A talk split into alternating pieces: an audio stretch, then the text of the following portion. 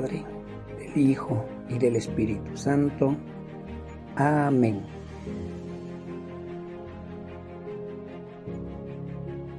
Hola, ¿qué tal hermanitas y hermanitos? Bueno, pues vamos con el tercer podcast, el tercer tema.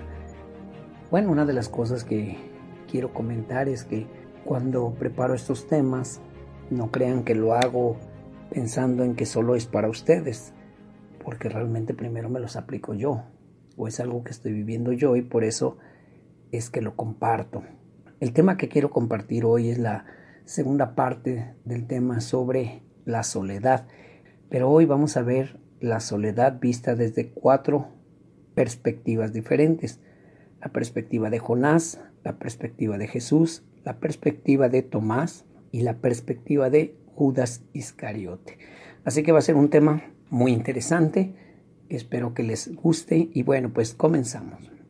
Normalmente, no sé si les pasa a ustedes, pero nos pasa que cuando nos quedamos solos, a veces en la casa, cuando estamos acostumbrados a estar con alguien, con la familia, pues oyendo música, viendo televisión o simplemente no haciendo nada, pero el estar escuchando que está alguien en la casa, bueno, pues como que hacemos un cierto tipo de zona de comodidad.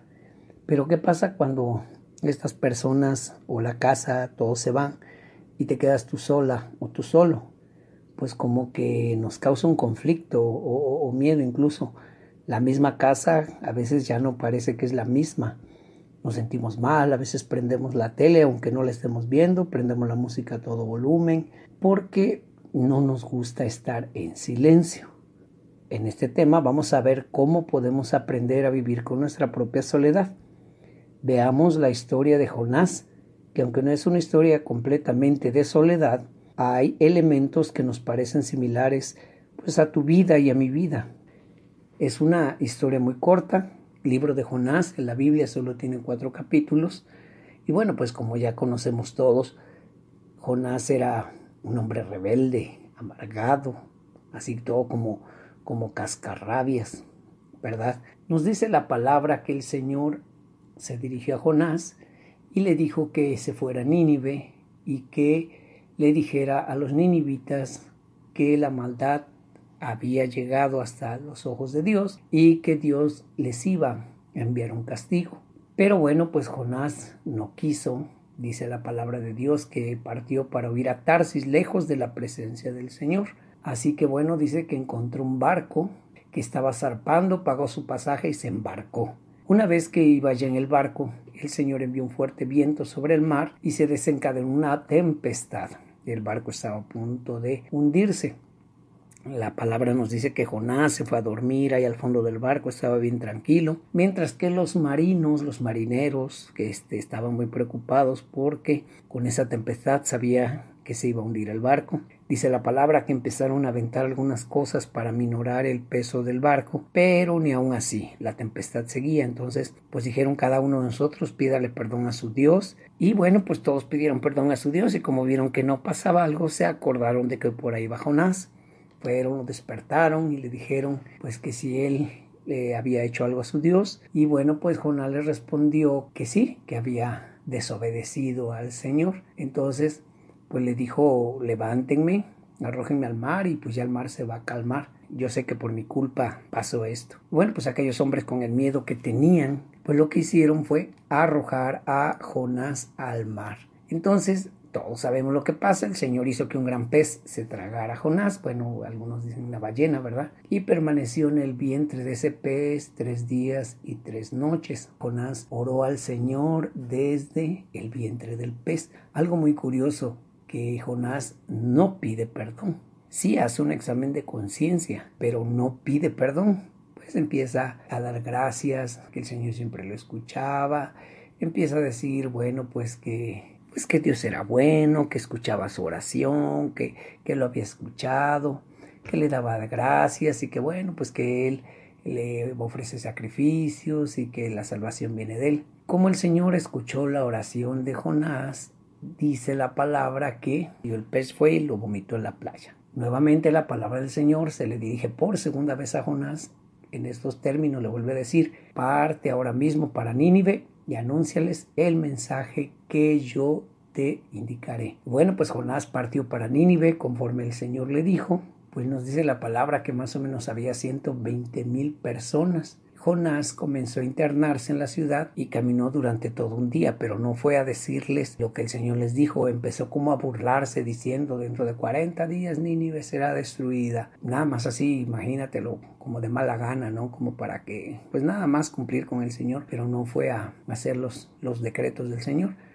Entonces los ninivitas, los que se dieron cuenta, escucharon, empezaron a hablar con el rey, le dijeron lo que estaba diciendo Jonás, decretaron un ayuno, se vistieron con ropa de penitencia y, bueno, pues 40 días se pusieron en penitencia. Bueno, lo que pasó ahí fue que todos ellos empezaron a convertirse de su mala conducta. Llegan los 40 días, no pasa algo, entonces Jonás se enoja mucho y le dice, ¿Ves por qué Dios lo que te dije? Por eso traté de huirte, porque yo sabía que tú eres un Dios bondadoso, compasivo, lento para enojarte y de gran misericordia, y que te arrepientes del mal con que amenazas. Ahora quítame la vida porque, bueno, prefiero morir antes que seguir viviendo.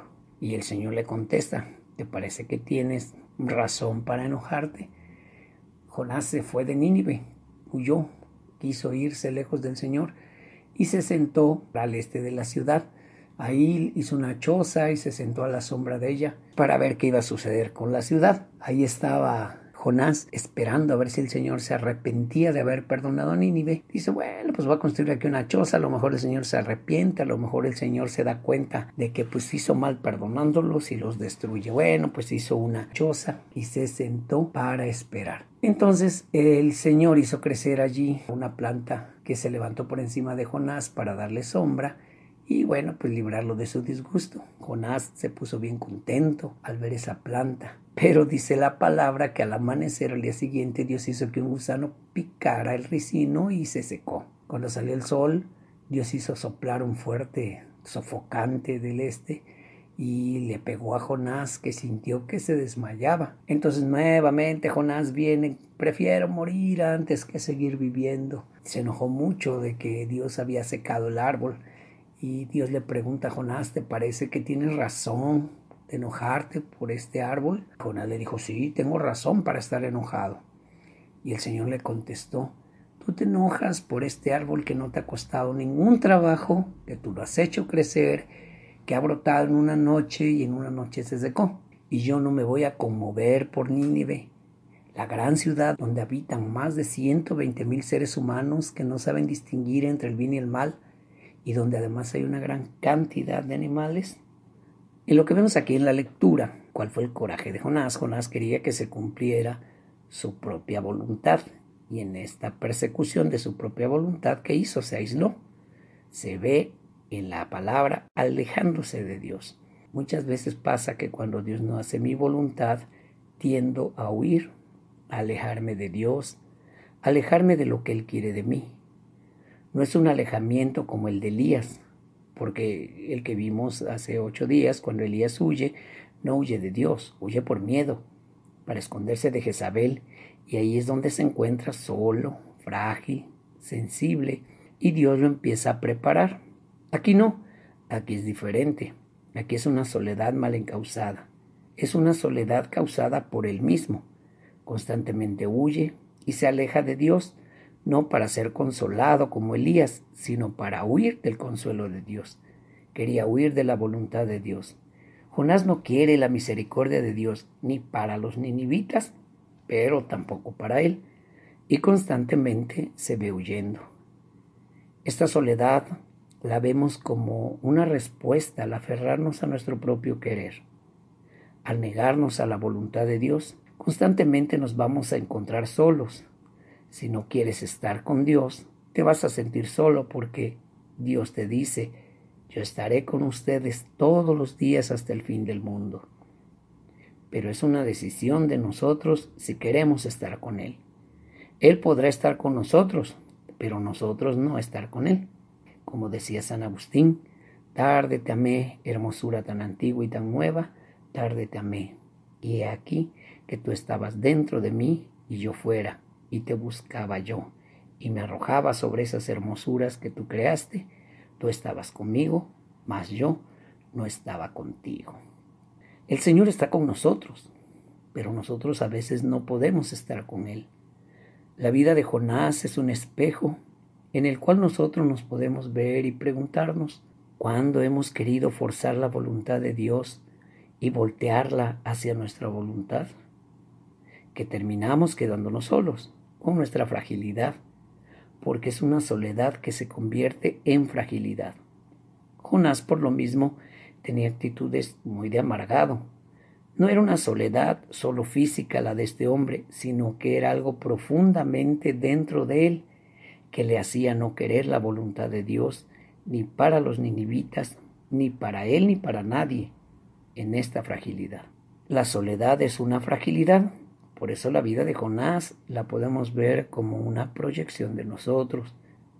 Y a veces en nuestra soledad nos olvidamos de las demás personas también, personas frágiles. Para aprender a acompañar la soledad, primero yo debo aprender a estar solo. Si yo quiero acompañar la soledad de alguien más, si yo quiero misericordia para alguien más, ayudar a alguien más en su soledad, en su fragilidad, en su tristeza, todas estas emociones que pueden redondear en esta soledad, primero tengo yo que aprender a estar yo bien con mi soledad. Y aquí viene el contraejemplo de Jesús. Por ejemplo, Jesús era una persona que constantemente se iba a orar a la soledad, se apartaba a orar en la soledad. Varias veces, sí, iba a orar con sus apóstoles y les enseñó el Padre Nuestro, oraban en la sinagoga, pero muy comúnmente Jesús apartaba por las noches a orar. La Biblia no dice que hacía a solas. Solo nos enteramos en Getsemaní y en la transfiguración, cuando iba acompañado con sus apóstoles. Él se iba solo a orar. Lo podemos encontrar, por ejemplo, en Marcos 1.35. Dice, de madrugada, cuando todavía estaba muy oscuro, Jesús se levantó, salió y se fue a un lugar solitario. Allí se puso a orar. Marcos 14:32 nos dice, llegaron a un lugar llamado Getsemaní y Jesús dijo a sus discípulos, siéntense aquí mientras voy a orar. Mateo 14:23, Jesús pues despidió a la gente y luego subió al cerro para orar a solas. Cayó la noche y él seguía allí solo. Lucas 5:16, pero él se retiraba a lugares desiertos para orar. Lucas 6:12, en esos días Jesús se retiró a una montaña para orar y pasó toda la noche en oración con Dios. Fíjense, este pasaje de Lucas 6:12 fue un día antes de elegir a sus apóstoles. O sea que antes de tomar una decisión importante Jesús oraba. Lucas 9:18, un día en que Jesús oraba a solas también nos dice, como podemos ver, Jesús ora en momentos difíciles, en momentos de tomar decisiones, cuando tiene que discernir cuál es la voluntad de Dios, qué es lo que Dios quiere de él. La oración es su lugar de encuentro con la voluntad de Dios. Por eso vemos aquí esta contraparte, este antónimo de Jonás, porque Jesús también va a su soledad, también se aparta, también se aísla, pero contrario a Jonás, que lo hacía para huir de la voluntad de Dios, Jesús se aparta para encontrarse consigo mismo y con la voluntad de Dios, para orar con el Padre, para saber qué es lo que Dios quiere, para prepararse, para discernir sobre las decisiones que debe tomar. Aquí vemos estos polos opuestos. Lo único parecido es el aislamiento, la soledad, el apartarse. La oración de soledad de Jesús es una intimidad con el Padre, donde te ves desnudo a ti mismo, no gráficamente, sino de tu alma, de tus errores, lo que hiciste en el día, cómo me porté en el día, qué hice, la regué, no debía haberle respondido hacia mi mamá, a mi esposo, a mi esposa, a mis hijos. No ayudé, critiqué a estas personas. Esos momentos a solas es cuando podemos encontrarnos con estos errores, pero también con cosas muy positivas. Pero solo en la soledad es donde podemos encontrar estas dos partes de sí mismo. Es un encuentro conmigo mismo y con Dios. El padre Serra dice, como humanos estamos irremediablemente solos. Nuestro encuentro inmediato con alguien es con nosotros mismos. No hay nadie más. Así nacemos y así morimos. La soledad es una condición necesaria para encontrarse con uno mismo y con Dios. Entonces, hermanos, de donde vemos que una persona que no soporta estar sola nunca va a tener la oportunidad de estar con Dios.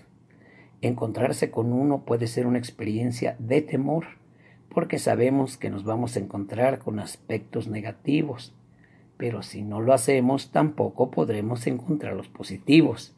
Y en esta parte, para encontrar los aspectos positivos y negativos, es mejor si lo abordamos desde la mirada de Dios, desde la óptica de Dios, desde la mira de amor y de misericordia de Dios. Por eso es tan necesario que aprendamos a estar solos, que aprendamos a agarrarle cierto cariño a los momentos de soledad, para verte a ti mismo y encontrarte contigo mismo y en esa intimidad presentarle todo a Dios. En 2 de Corintios 12:10 dice que en nuestra debilidad vamos a encontrar nuestra fortaleza.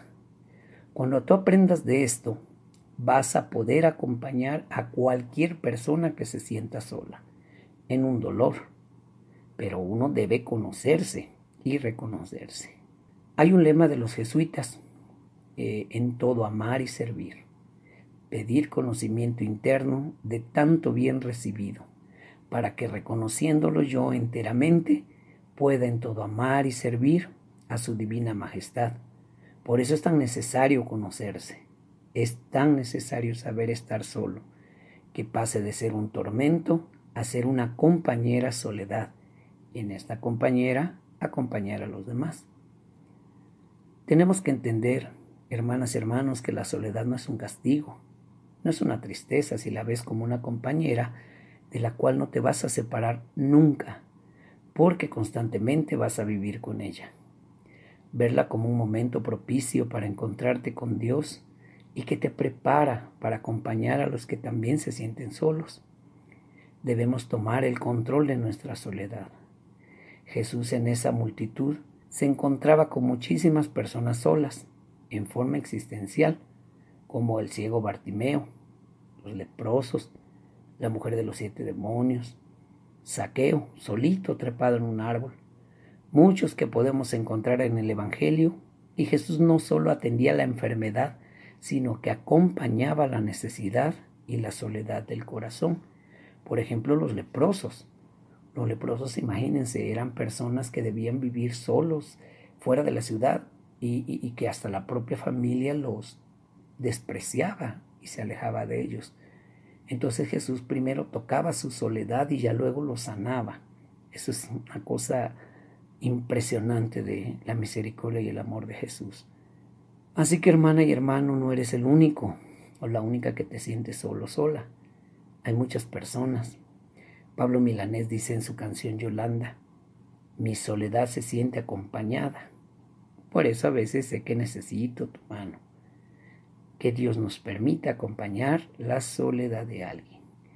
A veces no queremos estar solos y por eso, a como de lugar, queremos ser el centro de atención Quieres que en tu casa sea la cena de Navidad para que no estés solo. Le tenemos miedo a la soledad porque no sabemos con qué nos vamos a encontrar. Para terminar, escuchemos dos relatos, extractos del libro Señor Jesús y Testigos del Señor Jesús del Padre Enrique Ponce de León, el relato de Tomás y de Judas. Vagaba por las calles de Jerusalén taciturno, lloroso, con la tristeza echada sobre los hombros. Iba arrastrando su dolor por secretas rutas de soledad. Tomás era un hombre con una inmensa nostalgia de amar y de ser amado. Había vivido muy feliz al lado de Jesús, el único y verdadero amigo que había tenido. Pero ahora había muerto y con él la esperanza. Y cuando muere la esperanza, ¿para qué vivir más?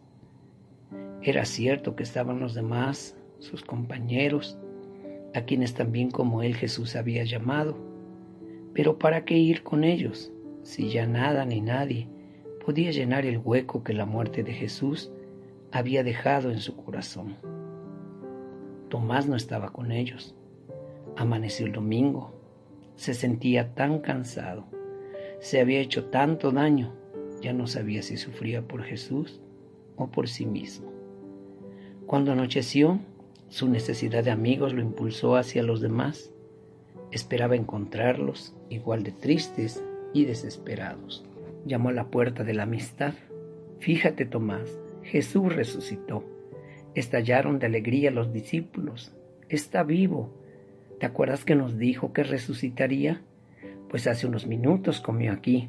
Mira, todavía están sobre la mesa las obras del pescado. Tomás en su confusión no sabía qué pensar. De pronto un rayo negro cruzó su mente. Jesús apareció a ellos, pero no a mí. Fue un pensamiento rápido, fugaz, pero suficientemente cruel para matar todo resto de fe. No es posible, gritó, si no veo en sus manos las heridas de sus clavos y meto mi dedo en lugar de los clavos y mi mano en su costado, no lo podré creer. Dio la espalda a sus amigos, cerró de un portazo y la noche se lo tragó en sus calles. Entonces Tomás lloró como nunca lo había hecho. Las lágrimas quemaban su rostro como la misma duda que laceraba su corazón. Jesús, el único verdadero amigo que creía tener, había resucitado, pero no para él. Dudaba del amor del Señor, y dudar del amor es dudar de la resurrección.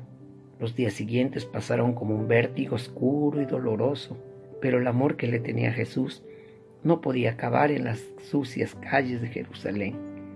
Y volvió con los suyos. Lo recibieron amistosamente. Ya no le impusieron la resurrección, no le dieron pruebas, o más bien, solo le dieron una prueba. Lo recibieron con amor. Y bueno, pues el relato de Judas es diferente porque dice así, arrastro la cuerda con pasos lentos. Ese árbol tiene una rama fuerte. Al matar a mi único amigo que me ha amado verdaderamente, debo de morir también yo. La noche se apoderó de mí con su angustiosa desesperación. Hago cuidadosamente un nudo mientras recuerdo.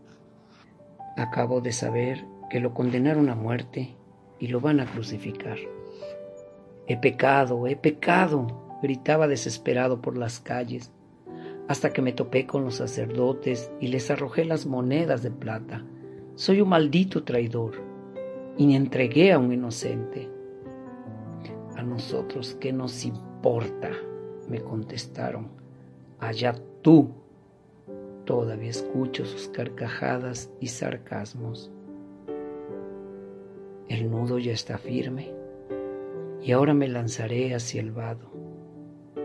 Voy cayendo en el torbellino de la noche que me quiere devorar con furia. Apenas si puedo ya respirar. Me aferro con todas mis fuerzas a la única esperanza que me ilumina la de saber que Jesús me llamó amigo. Tomás regresó dos veces con su comunidad para compartir su soledad, porque no era el único que estaba sufriendo esta soledad. Al igual que tú, no eres el único. Judas se quedó en su soledad tormentosa, un sentimiento de culpa que lo devoraba. En lugar de volver con sus compañeros, decide terminar, huir, alejarse aún más. Tomás decide acompañar su soledad. Judas aísla aún más esa soledad. Aumenta potencialmente su soledad. Ya sabemos cómo termina la historia. Terminamos recordando la última frase de Dios a Jonás. Y yo no me voy a compadecer, a acompañar, a mostrar misericordia de Nínive ¿Cuántas veces he querido forzar la voluntad de Dios y termino quedándome solo? Y en esa soledad me olvido de los demás, solos y frágiles.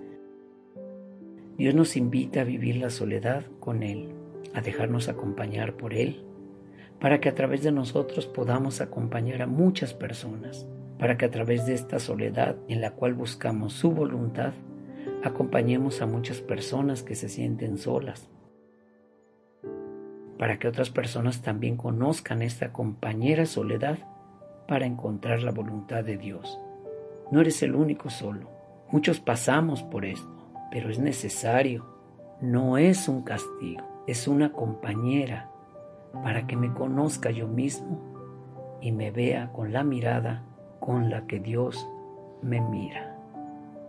Amén. Paz bien.